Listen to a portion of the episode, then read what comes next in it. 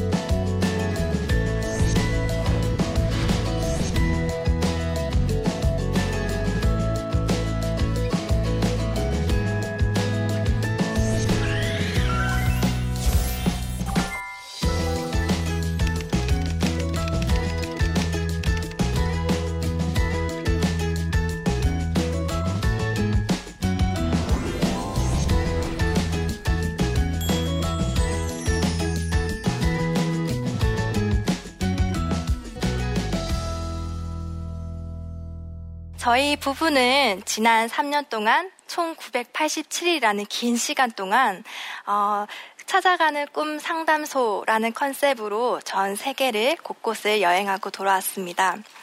이 여행을 통해서 사람들을 상담하고 또 앞으로의 꿈과 하나님께서 주신 달란트를 찾아가고 발견하는 것들을 가르쳐 주고 교육하는 그런 상담 여행이었기 때문에 어, 제가 이렇게만 설명 들어도 되게 많은 사람들을 만나고 상담하고 돌아왔다라는 것들이 이렇게 머릿속에 떠오르실 것입니다. 그래서 많은 분들이 저희 여행에 있어서 궁금한 점들이 되게 많으셨는데 그 중에 어떤 사람들 만났어요? 다른 사람, 다른 나라 사람들은 어떤 꿈을 꾸나요? 우리나라 사람들과 어떤 꿈이 달라요? 하는 여러 가지 질문들을 해주시더라고요.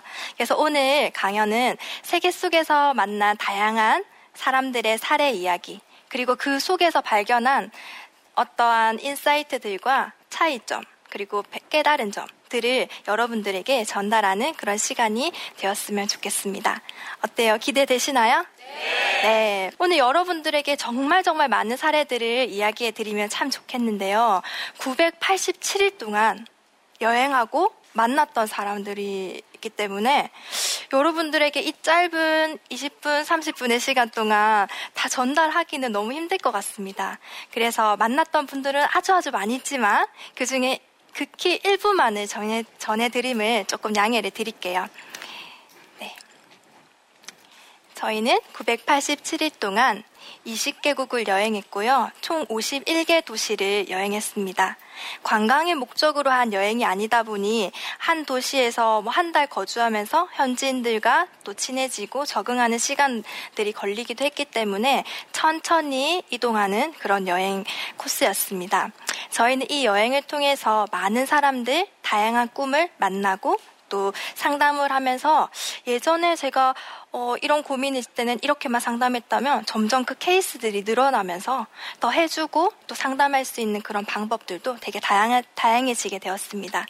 그렇게 단순히 제가 나눠주고 상담해주고 여행하고 에너지만 쓰기만 했던 것들이 아니라 하나님께서는 이 여행을 통해 저에게 배움과 깨달음과 또 다른 저의 꿈들을 주시기도 했습니다. 몇 명의 친구들의 이야기를 사례로 준비했는데 보여드리면서 또 이야기를 전해드릴게요. 이 친구의 이름은 플로라입니다. 네, 꽃이라는 이름인데요. 얼굴도 너무 이뻐요. 이 친구는 헝가리에 있는 부다페스트라는 도시에서 만났습니다. 이 친구는 한국과 케이팝, 노래를 좋아해서 한국이 너무 좋아하는 마음에 대학교를 가야 되는데 한국이 너무 좋으니까 한국어 학과를 선택했어요. 단순히 케이팝을 좋아해서 한국어 학과에 들어갔어요. 공부하니까 한국어 실력은 늘어나고 있습니다. 하지만 졸업 학년이 다 됐는데요. 자기가 한국어를 좋아하긴 한데 이걸 어떻게 발전시키고 또 더 채워야 하고 또 앞으로 살아야 하는지 그 진로의 방향을 잡지 못해서 고민 중인 친구였습니다. 이 친구랑 상담을 했습니다. 물론 영어와 한국어를 섞어서 했습니다. 네, 이 친구는요. 그래서 영어도 할 수 있고 헝가리어도 할 수 있고 또 한국어도 할 수 있기 때문에 또 자기가 좋아하는 여행과 또 사람을 되게 좋아합니다. 상냥합니다. 그래서 이 모든 달란트들을 접목해서 한국어와 아, 헝가리어와 영어, 한국어로 사람들이 친절하게 여행 가이드를 해줄 수 있는 여행 가이드, 아, 상담해주는 여행 가이드가 되고 싶다라는 꿈을 가지게 되었고, 약속으로요, 그렇게 되기 위해서는 앞으로 많이 남았지 않습니까? 그렇게 되기 전 단계 로 좋은 성적 받을 수 있도록 열심히 공부해서 이렇게 돼야 되니까 더 열심히 하자. 그러면 대학원도 가면 좋을 것 같고 네가 더 공부를 열심히 해서 한국에 교환 학생이 있다 하더라고요. 헝가리 사람이 한국에 올 수 있는 그게 돼서 한국에 오면 내가 너를 초대해서 우리 집에서 내가 맛있는 떡볶이를 해주겠다. 약속을 했어요. 근데 이 친구가 그걸 잊지 않고 1년 동안 열심히 공부를 했나 봐요. 얼마 전에 교환 학생으로 와서 저희가 사는 부산에 놀러 왔고 같이 바다도 보면서 제가 떡볶이를 해줬습니다. 오랜만에 실력 발휘를 하면서 떡볶이가 맛있는 게 아니라 참외가 제일 맛있다고 하더라고요. 네, 하면서 이제 저희는 한 번의 만남으로 끝나는 것이 아니라 지속적으로 중간 점검을 해주면서 이렇게 계속 동기부여를 하고 있고 이 친구는 이제 어, 교환 학생을 끝나고 이제 헝가리로 돌아가면 또 석사 과정을 밟으면서 계속 계속 공부를 진행할 계획이라고 합니다. 두 번째로 만났던 친구는 대전에 사는 친구였습니다. 치기, 치기공과를 졸업하고 치과에서 치기공사로 근무하던 중에, 어, 아무리 공부하고 이제 직장까지 잡았는데도 불구하고 마음이 계속 계속 힘들었다고 합니다. 내 흥미와 관심이 조금 아닌 것 같다는 걸 직장을 들어가고 나서 깨달았다고 해요. 이 친구랑 또 상담을 통해서 이 친구가 좋아하는 것들을 다 끄집어내 보았습니다. 어떤 달란트를 주셨을까?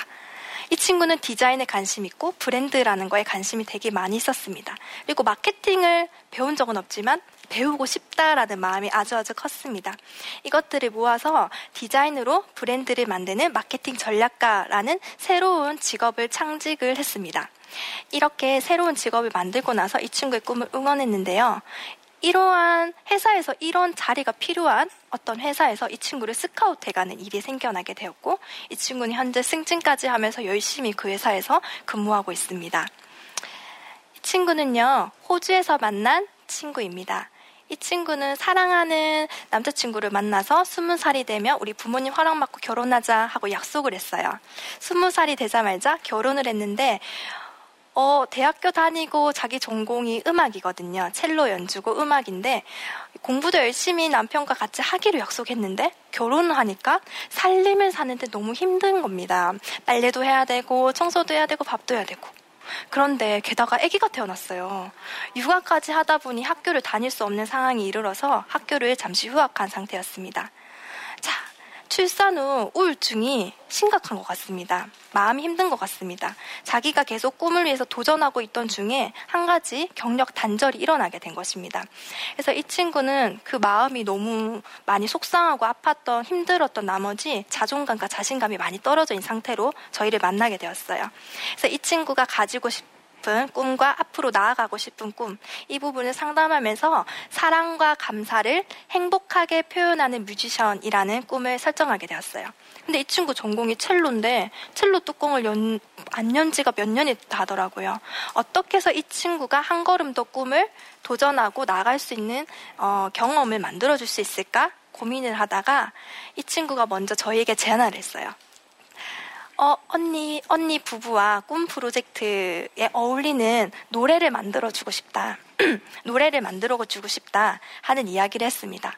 그래서 저는 어 thank you지 고마워 하고 이야기했고 이 친구가 만든 이쁜 노래에 제가 이제 꿈 프로젝트로 여러분들에게 전하고 싶은 그 메시지를 담은 가사를 적기 시작했습니다. 같이 겨, 합동으로 이렇게 한 곡을 만들었는데 아, 다음에 들려줄 수 있는 들려드릴 수 있는 시간이 있었으면 좋겠습니다.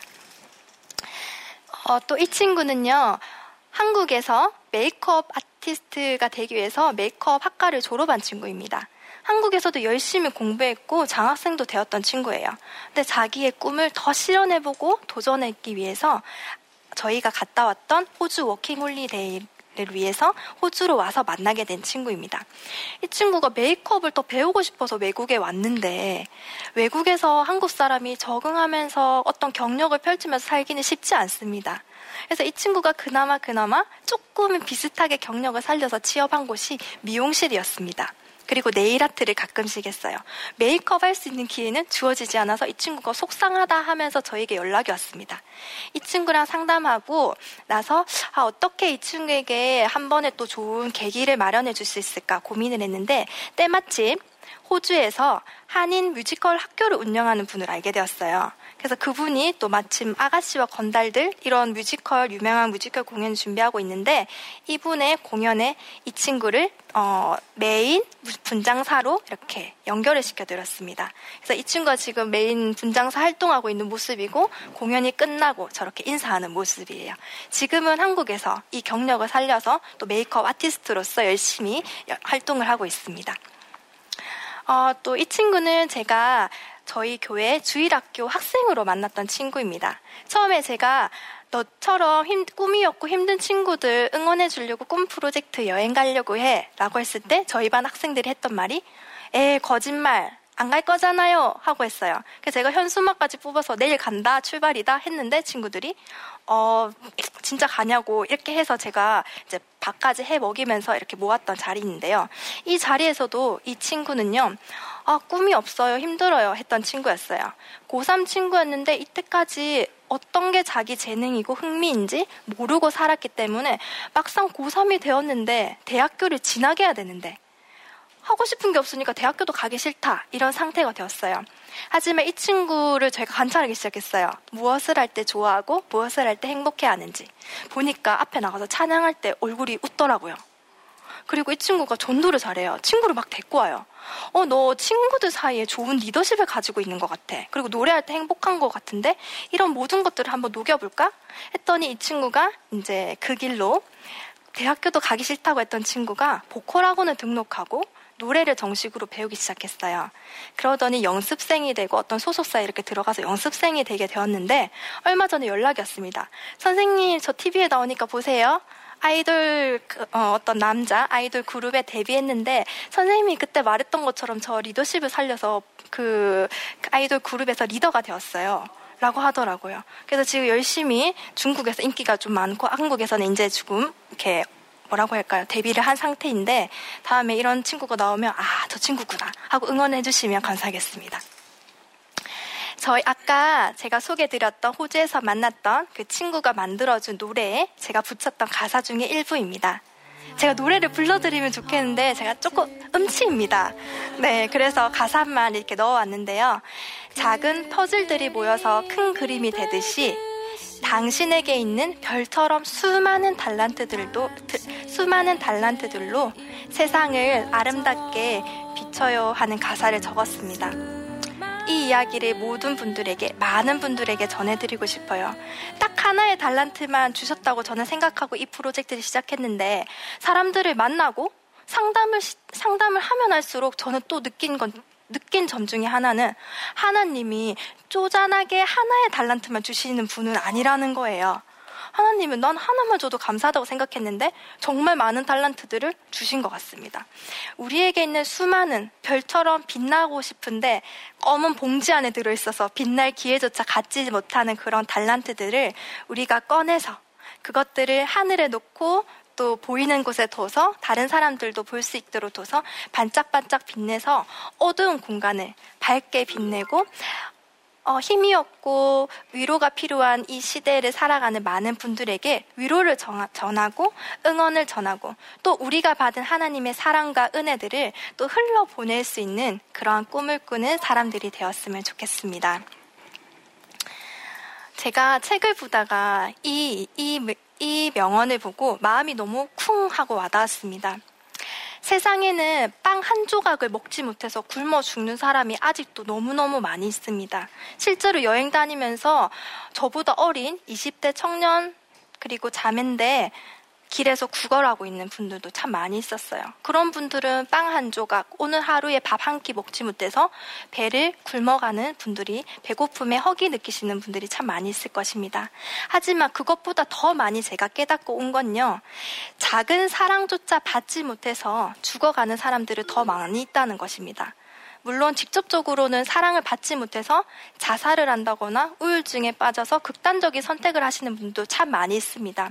하지만 위로받고 싶어서, 칭찬받고 싶어서, 누군가의 기대와 이런 것들에 대한 무거운 짐들 때문에 점점 자존심이 낮아지고 자존감이 낮아지는 친구들이 참 많이 있습니다.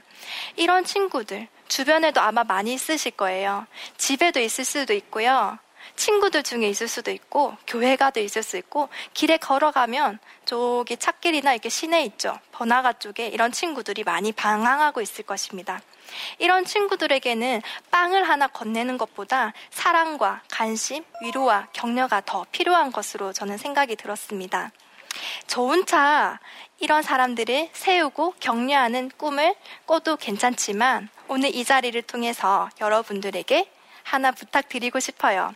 좋은 참만 세상을 아름답게 꿈꾸기보다는 하나님이 허락한 이 세상을 우리 함께 아름답게 만들어 갈 수 있도록 여러분들에게 주신 달란트들을 빛내면서 더 세상을 아름답게 함께 만들어 갈 수 있는 우리 모두가 되었으면 참 좋겠습니다.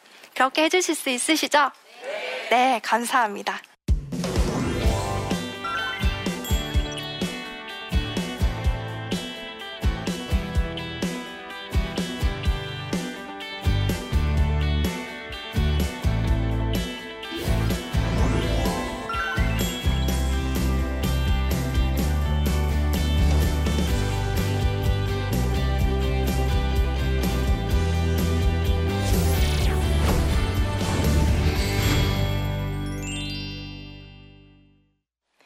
네, 오늘 또 이렇게 강의를 위해서 많은 분들이 또 이렇게 와주셨는데요. 또 몇몇 분들이 질문을 저에게 해주셨습니다. Q&A 시간 가지면서 또 이 질문에 대해서 답해 드리도록 하겠습니다. 첫 번째 질문은요. 여행하면서 이렇게 교민들을 만났는데 꿈을 갖기에 이분들이 실제적으로 가장 두려워했던 것은 무엇이었나요? 하는 질문이었습니다. 저희가 이렇게 외국을 여행하면서 특히 호주나 또 이렇게 태국에는 한국 사람들이 많이 이렇게 있었습니다. 한국 분들끼리만 사는 동네도 있었고요. 그래서 이분들이랑 소통하면서 제가 가장이라고 답을 드리기는 조금 어렵고요. 이분들이 어려워하는 것 중에 하나는 한국에서 잘 꿈을 펼치면서 살기 위해서도 노력을 하시지만 외국에 나와서 사시는 분들도 나의 한계를 한번 도전한 거고 극복하면서 더 나의 꿈을 넓히고 내 자녀들에게 좋은 경험을 물려주고 싶다 하는 마음이 많으실 거예요. 근데 이분들이 더 잘하고 싶고 더 열심히 하고 싶은데 한국에서 어렵죠. 그렇게 살기. 근데 외국에서 그렇게 살기는 더 어려운 것 같습니다. 왜냐하면 한국 사회는 다 언어도 통하고 어떤 기반이 있기 때문에 조금 더 노력하면 될 수 있다는 가능성이 있지만 호주나 외국 사회에서는 그 나라 사람이 먼저 우선이 됩니다. 그래서 다른 나라 사람이 와서 자리를 잡고 도전을 하면 어느 부분까지는 인정을 해줘요. 예를 들자면 저희가 호주에서 청소 일을 했, 했는데요. 청소를 열심히 하면 그 다음 단계로 그 다음 단계로 승진은 잘 됩니다. 그래서 한국 사람이 제일 많이 하는 직업 중에 한 개가 청소회사 사장님입니다. 외국인들이 인정해줘요. 어, 한국 사람 꼼꼼하고 되게 청소 잘해. 너네는 청소 회사, 회사 대표가 될 자격이 있어. 하고 인정해 줍니다. 하지만 그런 일이 아니라 다른 쪽으로 계속 승진하고 다른 쪽으로 도전하려고 하면 이 원래 계시던 분들이 우리나라 사람이 도전할 자리야 하고 이렇게 조금 막으시는 분들이 아마 있을 거예요. 그래서 이 부분 때문에 서로 이제 교민들은 비자를 발급받기 위해서 영주권이나 시민권을 받기 위해서 많은 분들이 매일매일 공부를 하시더라고요. 그리고 기도 제목도 교회를 갔는데 제가 좀 재밌었던 것 중에 하나가 교인분들의 기도 제목을 제가 이렇게 듣고 중부 기도를 하겠다고 하면 하시는 정말 많은 기도 제목이요. 영주권 신청했는데 받을 수 있게 해주세요. 입니다. 이분들의 삶에는 이게 제일 큰 가장 두려운 문제점이고 가장 큰 걸림돌 중에 하나라는 생각이 들었습니다. 네. 두 번째 질문 넘어가도록 하겠습니다. 요즘 100세 시대라고 많이 말합니다. 나이가 들어도 꿈을 잃지 않고 간직할 수 있는 방법이 있을까요? 하고 질문을 해주셨습니다. 저는 100세가 아직 돼보지 않아서 뭐라고 답변을 드려야 할까? 순간 머릿속에 또 생각했습니다. 그리고 곧이어서 제가 곧바로 이런 요즘 어, 정의 내리는 청년의 나이 기준이 생각났습니다. 요즘 정의 내리는 청년의 나이가 몇 살까지인지 혹시 아시는 분 계신가요? 되게 똑똑하신 분입니다. 보통 이렇게 질문하면요. 제가 예전에 몇 년 전까지만 해도 40살까지가 청년의 기준입니다. 음.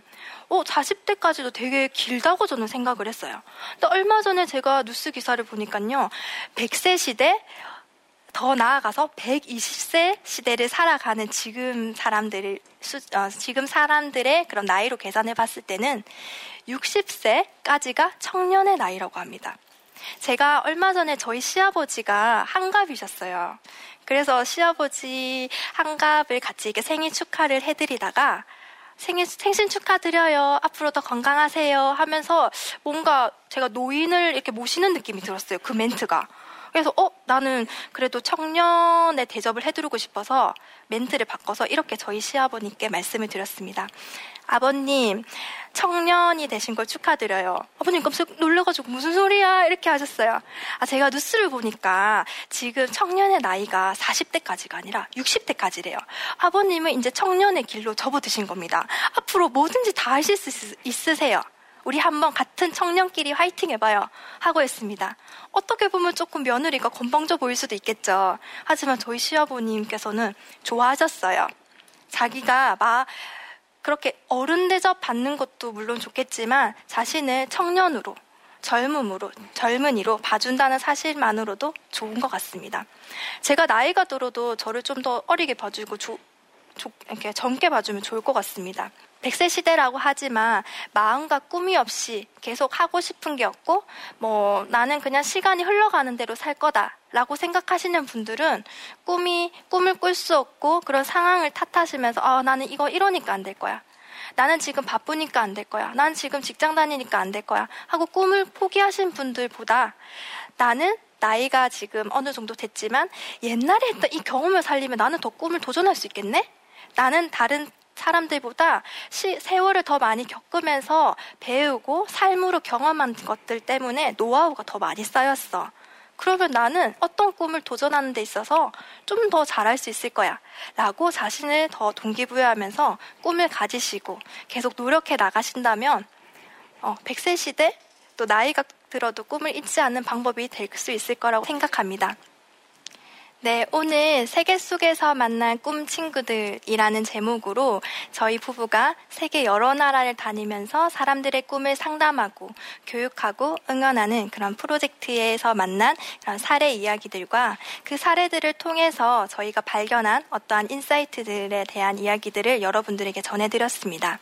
거기에는 인종과 또 지식이 많고 적음과 또 어떠한 환경과 어떠한 경험을 가지고 살아가는 사람들이라 할지라도 하나님께서는 꿈을 꿀 수 있는 기회를 주시고 그 꿈을 지속 가능할 수 있도록 옆에서 항상 함께 해주신다는 사실을 또 함께 발견하게 되었습니다.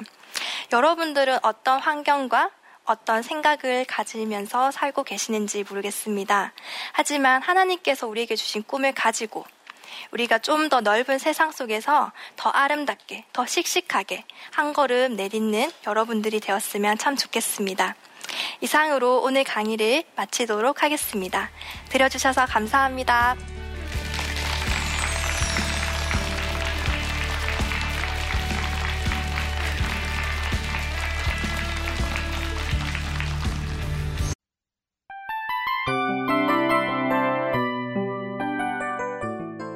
이 프로그램은 청취자 여러분의 소중한 후원으로 제작됩니다.